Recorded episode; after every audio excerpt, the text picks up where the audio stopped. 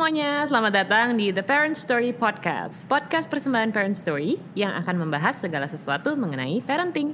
Bersama saya Syahna Suartono yang akan menjadi host Anda di episode ini Nah, di episode kali ini kita akan membahas mengenai memperkenalkan gaya hidup ramah lingkungan pada anak. Seperti yang kita ketahui ini, um, saat ini kan memang the climate change itu benar-benar real. Jadi kerusakan lingkungan juga akan berpengaruh pada hidup kita pastinya. Dan kalau bukan kita, siapa lagi yang akan menjaga keberlangsungan bumi ini yang akan dihuni oleh anak cucu kita?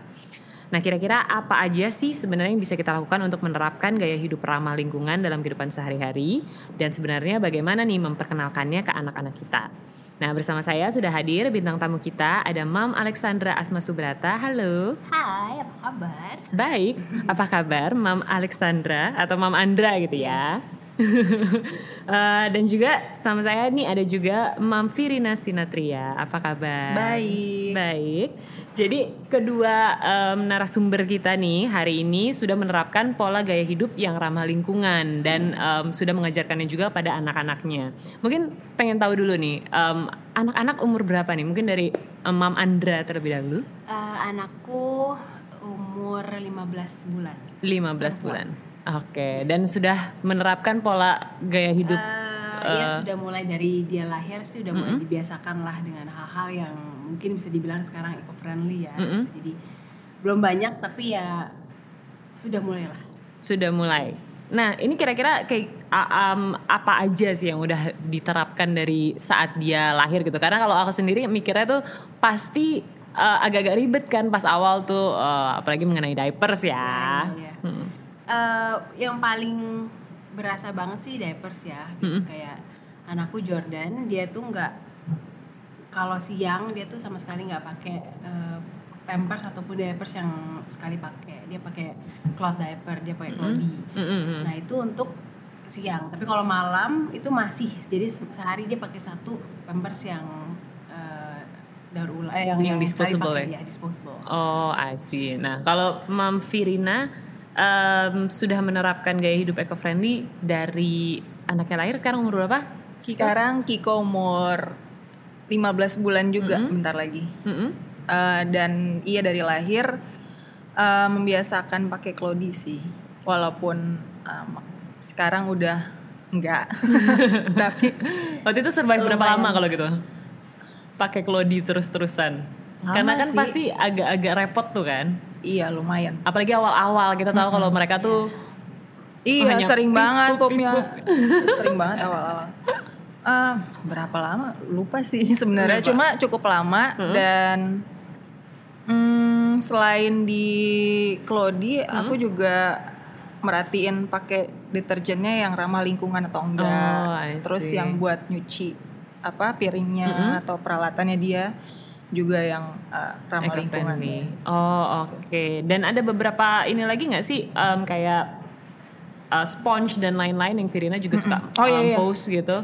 Itu beberapa yang nah, emang eco friendly ya. Ini ada ceritanya sedikit. Mm -hmm. Waktu itu sempat kayak nyoba-nyoba pengen pakai yang um, alternatif selain sponge yang biasa gitu kan, mm -hmm. yang lebih ramah lingkungan. Mm -hmm. Udah coba yang apa sih dari kelapa, sabut. Mm -hmm coba si sponge coba hmm. SpongeBob. konyaku apa itulah. Tapi ujung-ujungnya uh, tergantung nih kita mau emang total ramah lingkungan bahannya -huh. atau kayak mau menghemat juga. Soalnya oh, kalau pakai sponge yeah, yang yeah iya sabut itu aku sempat lama uh, pakai itu uh, tapi jadinya penggunaan sabunnya tuh dikit-dikit pakai dikit-dikit pakai oh, gitu loh okay. sedangkan kalau pakai spons yang biasa tuh uh -huh. lumayan dia irit uh, uh, lumayan irit jadi oh. bingung gitu jadi harus trial and error sendiri yeah. gitu ya kalau Mamandra gimana uh, ada juga beberapa sih yang selain uh -huh. tadi uh -huh. seperti uh, buat menyimpan asi uh -huh. itu aku pakainya semua kaca Oh, nggak pakai plastik gak ya? Plastik. Uh, -huh. Sempet sih ada karena sempet ada yang beli juga plastik sempet coba gitu. Uh. Tapi ya ternyata itu gampang banget untuk di substitute atau gampang banget untuk ya udah deh nggak usah pakai uh uh, yang plastik karena kan nggak uh semua orang bisa segampang itu untuk merubah pakai yang lebih um, sustainable kan. Uh. Nah, aku cari beberapa item yang beberapa hal yang kalau diubah itu tuh ngefeknya nggak terlalu parah kayak misalnya Oh. kalau buat kalau buat beberapa orang Claudie itu masih satu hal yang parah banget Mm-mm. tapi kalau buat aku Claudie itu udah hal yang sangat gampang Hmm. termasuk juga itu tadi buat nyimpen asi dan kebetulan asiku asipku tuh nggak terlalu banyak jadi kan sebenarnya kalau yang kaca itu kan makan tempat banget Iya, ya iya, iya, iya, Dan- dan dia cuman bisa tuh kayak 90 atau 85 Iya, bener. mili Mentok ya di situ mentok kan ya. karena nggak bisa nggak bisa full banget nah jadi aku sempat benar-benar pakai si kaca botol kaca itu jadi kan bisa di kalau bisa diulang diulang aja jadi nggak pakai yang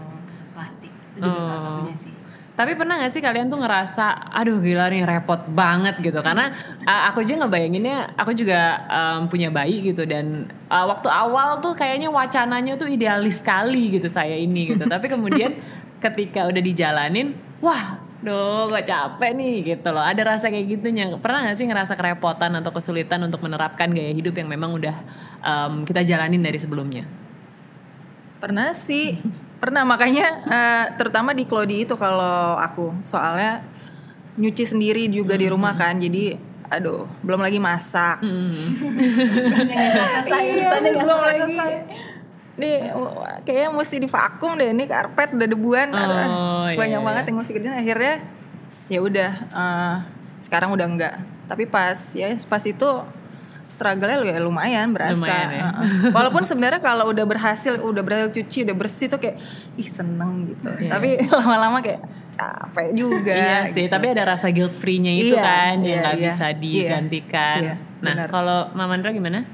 Eh, memang ada beberapa hal ya. Jadi jadi itu mungkin kebiasaan aja. Memang susah sih kalau Claudie itu kan harus kita cuci belum lagi dia keringnya lama. Kalau musim hujan itu apalagi Yes. nyebanyak banget gitu. Kan nggak kering karena tebel nah eh, kesusahan sih mungkin aku kalau di Claudie ataupun di eh, tadi tempat asi yang kaca itu aku udah nggak menemukan kesusahan. Tapi sebenarnya banyak banget yang masih jauh dari zero waste dari aku membesarkan bayi aku ini gitu. Karena Mhm.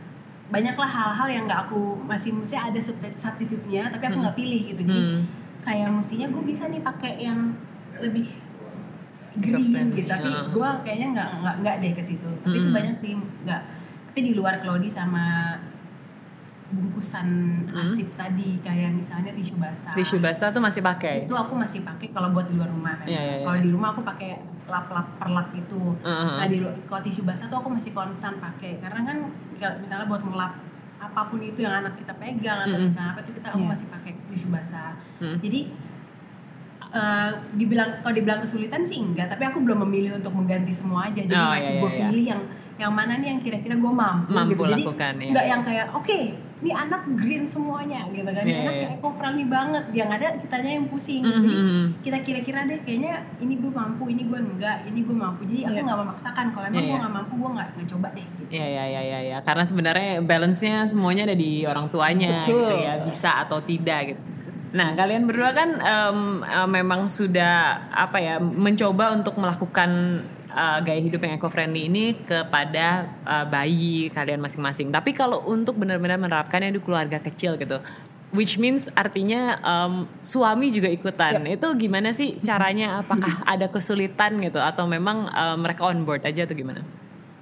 lumayan sih kalau aku soalnya emang pada dasarnya kan kita berdua sebelum nikah emang belum yang conscious akan hal itu gitu. Terus tiba-tiba setelah nikah kebetulan ya akunya duluan yang Mm-mm. kayaknya ini mulai harus diganti deh gitu.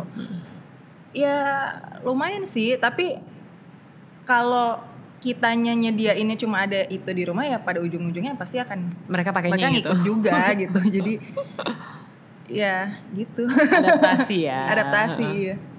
kalau gue sih suami gue sangat support banget karena sebelum kita punya anak pun dia juga udah termasuk yang ikut. Dan kebetulan juga kakak-kakak ipar gue juga mereka juga da- dari dulu pakai Claudie. Jadi mereka juga ya mereka juga ngasih lungsuran tuh banyak banget. Dan itu juga termasuk salah satu apa ya bentuk support ya? uh, support dan juga sustainable. Jadi memakai yang yang bekas maksudnya bekas ya gitu kan. Itu bisa dibilang bekas. Eh, cuman memang ya kalau suami sih suportif ya. Cuman yang yang agak lebih susah itu kalau ada pembantu rumah tangga ataupun asisten rumah tangga. Itu agak lebih susah buat kita jelasinnya. Kadang-kadang kenapanya itu tuh kadang-kadang kalau kita bilang doang gini gini gini tapi mereka nggak tahu kenapa kita harus pakai Iya, gitu iya, kan iya. nggak nempel gitu ya. Tapi itu agak susah sih karena ya kita hid- hidup kan juga kayak misalnya sampah kita kita buang keluar kita juga nggak tahu di luar dipilah atau enggak gitu Iya kan sih, sebenarnya. jadi ya bener. Ya kita mulai dari yang paling kecil sih sebenarnya keluarga tapi emang nggak menjamin kalau menjadi semua keseluruhan rantainya tuh akan semuanya ngikutin sih enggak sih Iya sih, ya at least at, at least kita melakukan yang terbaik ya dari kita dulu. Nah, tapi gimana sih cara kalian untuk kenalin gaya hidup seperti ini ke bayi-bayi kalian gitu? Meskipun mungkin mereka belum um, fully understand gitu, tapi paling nggak kan mereka tahu kalau oh ini adalah gaya hidup yang dipilih oleh um, ibu gua gitu. eh ya itu itu sih kayaknya balik lagi ke kebiasaan. Jadi kalau memang eh pas udah gede, udah terbiasa sama yang nggak melakukan itu, tiba-tiba disuruh pakai gitu kan kayak kenapa gitu kayak pasti ada kagoknya. Tapi kalau gue yakin kalau dari kecil dia udah terbiasa di rumahnya dia ngelihat misalnya dia ngelihat eh Sampah dipilah sampah gitu. dipilah. Atau dia bisa ngeliatnya kalau di rumah tuh ada kompos tuh masih dia akan biasa. Dan itu juga dengan pemakaian Clody kalau eh, kalau dia dari awal udah pakai Clody dia akan sampai gede dia sampai misalnya dia sampai masih tiga tahun gitu masih pakai Clody ya mungkin dia akan biasa sih. Jadi ya menurut gue sih kuncinya di kebiasaan aja. Kebiasaan. Kalau Virina gimana? Iya sama sih. Kebi- eh, ngasih contoh sih. Mhm. Em- Kalau apalagi kalau dari kecil udah diberi contoh, dibiasakan seperti itu, pasti lebih gampang sih untuk dianya Hmm. nanti punya gaya hidup yang seperti itu. Oke, emang em, dijadikan kebiasaan dia gitu ya dari kecil banget. Jadi dia nggak kayak nggak perlu adaptasi Yep. dengan kebiasaan baru nantinya. Nah, eh, aku juga penasaran nih kalau Virina katanya sering membuat minyak telon, body lotion atau em, apa mosquito repellent gitu-gitu ya, yang Ya, ya, DIY. DIY. Nah itu bisa diceritain nggak kenapa memilih untuk membuat daripada membeli? Padahal membeli sebenarnya kan kalau Ada misalnya kita tahu eh, ya. ada dan Ada, harganya ada, juga nggak mahal Iya, gitu. iya. Mm-mm. Kalau harganya yang nggak semahal itu mungkin aku akan mi- mikir untuk lebih Beli beli gitu.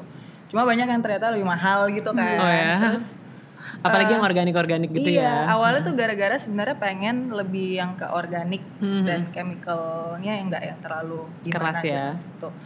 Makanya eh, mencoba bikin. Dan emang kebetulan aku orangnya suka yang perintilan ngerjain pakai tangan kerajinan-kerajinan itu jadi ya udah dengan happy aja ngerjain kayak gitu.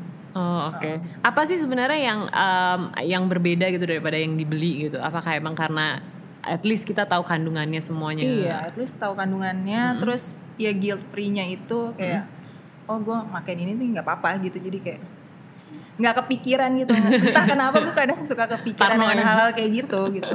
Iya sih kalau yang mass produce emang kadang-kadang tanda tanya gitu ya. Walaupun ada Apakah- keterangan ingredientsnya, tapi biasanya emang agak Keriting takut sih ya. bacanya gitu ya. Iya, tapi kadang gue saking suka parnonya, gue bacain terus gue google satu-satu. Satu-satu, gitu. tulis panjang gitu. untuk memastikan pokoknya aman. Padahal sebenarnya ada nggak sih apa implikasinya kepada kulit gitu atau atau em, kalau misalnya emang sebelumnya dia ada alergi atau gimana kalau misalnya pakai DIY itu apakah lebih Kebetulan se- si Kiko tuh pas kecilnya sempat ada eczema gitu kan di pipinya dan em, nyoba berapa kali pakai lotion tetap nggak hilang-hilang. Oh, Terus oke. akhirnya em, sembuhnya malah dengan eh, berenang di laut. Oh, iya, oke. terus di maintain pakai lotion ada yang natural gitu Mm-mm. dan iya beneran works maksudnya jadi nggak yang Hmm, cuma kayak pengen eh biar nggak chemical atau pengen organik organikan Hmm. doang emang beneran bekerja dan bagus gitu. Oh, I see. Baiklah. aku. Nanti ya aku coba kalau ada niat itu datang. nah, terus em, kalau gitu kita ngomongin makanan nih, makanan organik gitu. Kalau em, Andra kan sering banget share tentang em, makanan pendamping ASI gitu. Em, yang emang sengaja milih yang organik semua untuk lebih sustainable atau gimana? Eh, pastinya kalau kita ngomongin makanan organik dia emang lebih sustainable buat lingkungan gitu. tapi memang kita juga tahu eh, makanan organik kan memang lebih sehat nah tapi aku juga sebenarnya nggak 100% pakai organik sih gitu. tapi kalau memang itu bisa didapat dan mudah didapat aku pakai yang organik Hmm. tapi eh, ada juga beberapa gue yang sempet paling sempat dilema adalah waktu itu ayam Kenapa? Uh, kan biasanya emang lebih baik ayam kampung ya. ayam Cuman kampung. waktu itu sempet kayak beberapa bulan akhirnya gue pakai ayam biasa, ayam Broiler. broiler.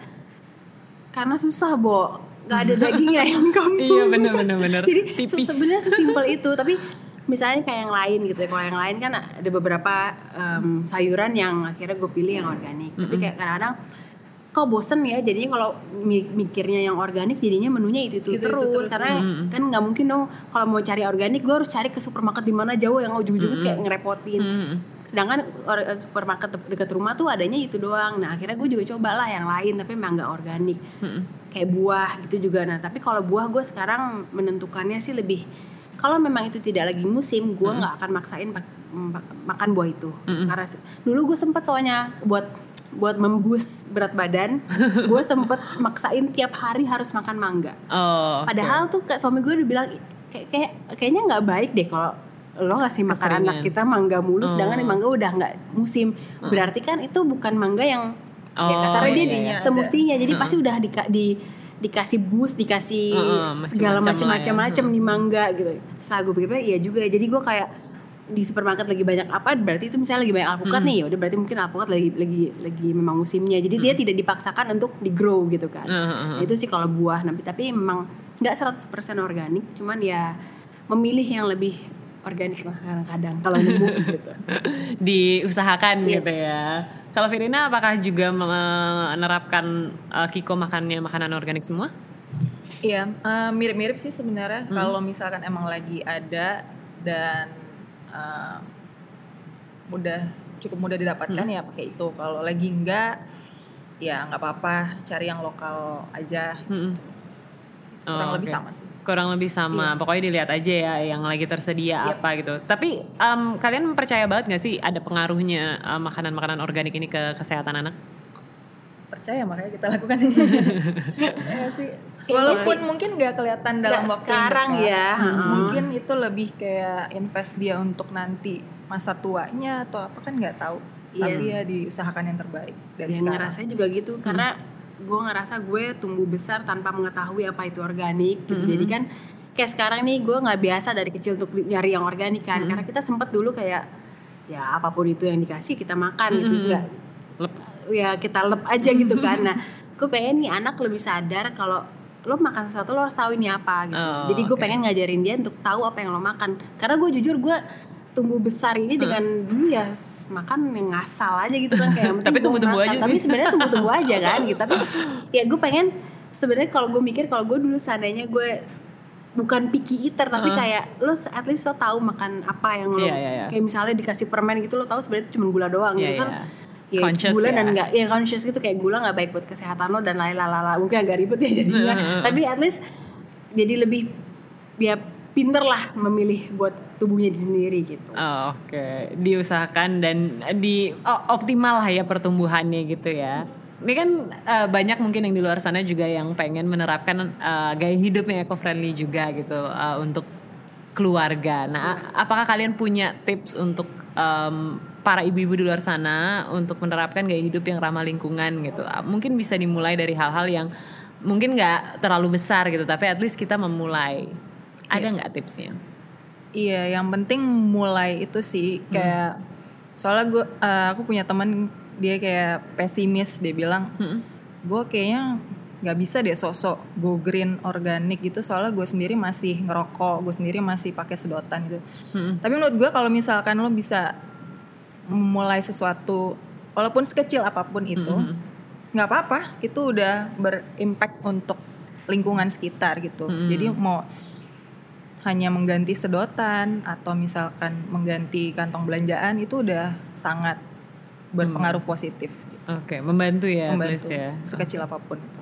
Oke, kalau Andra? Eh, tipsnya sih pasti sama ya kayak mulai dari ya diri kita sendiri mulai dari yang paling kecil dan itu dia tapi sih yang paling gue pengen tekankan coba mulai dari yang kalian merasa itu nggak mem- nggak membebankan kalian gitu. kayak misalnya kalian mikir kalau di itu masih berat banget ya udah coba yang lain gitu. Misalnya kalian nggak pakai tisu atau misalnya nggak pakai tisu basah itu kan bisa diganti yang lain. Coba dari situ lah. Jadi jangan kalau mau jangan kalau mau berubah tuh langsung ekstrim. Pokoknya masuk lodi tiba-tiba pusing sendiri dan habis itu kapok. Jadi kalau udah kapok kan kayaknya untuk step up ke situ lagi ya nggak mungkin ya gitu. Jadi cobalah dari paling yang kalian yakin ah ini bisa nih kalau kayak gini doang Ya, nih, ya, gitu. ya, ya. Yang yang emang emang kita pikir oh oke lah gitu kita ya. mampu nih gue mampu kayaknya lah. gitu Oke, intinya memang uh, gaya hidup ramah lingkungan itu harus dimulai sedini mungkin sama siapa pun gitu, sekecil apa pun, uh, paling nggak ada efeknya pastinya ke lingkungan kita dan um, tentunya ini untuk anak-anak kita gitu, karena mereka hidup pasti di bumi yang emang kita tinggalin nantinya gitu. Nah, itu dia tadi ngobrol-ngobrol saya dengan Mam Alexandra Asma Subrata dan juga Mam Firina Sinatria mengenai gaya hidup ramah lingkungan pada anak. Semoga dapat bermanfaat dan juga menginspirasi untuk memulai menjalani gaya hidup ramah lingkungan. Nah, thank you banget for coming to our podcast dan udah sharing-sharing. Andra dan juga. Firina. Thank you banget. Dan thank you juga untuk semua yang sudah mendengarkan podcast ini. See you on the next episode dengan pembahasan yang pastinya nggak kalah seru. Saya Shana Suartono, pamit. Bye-bye.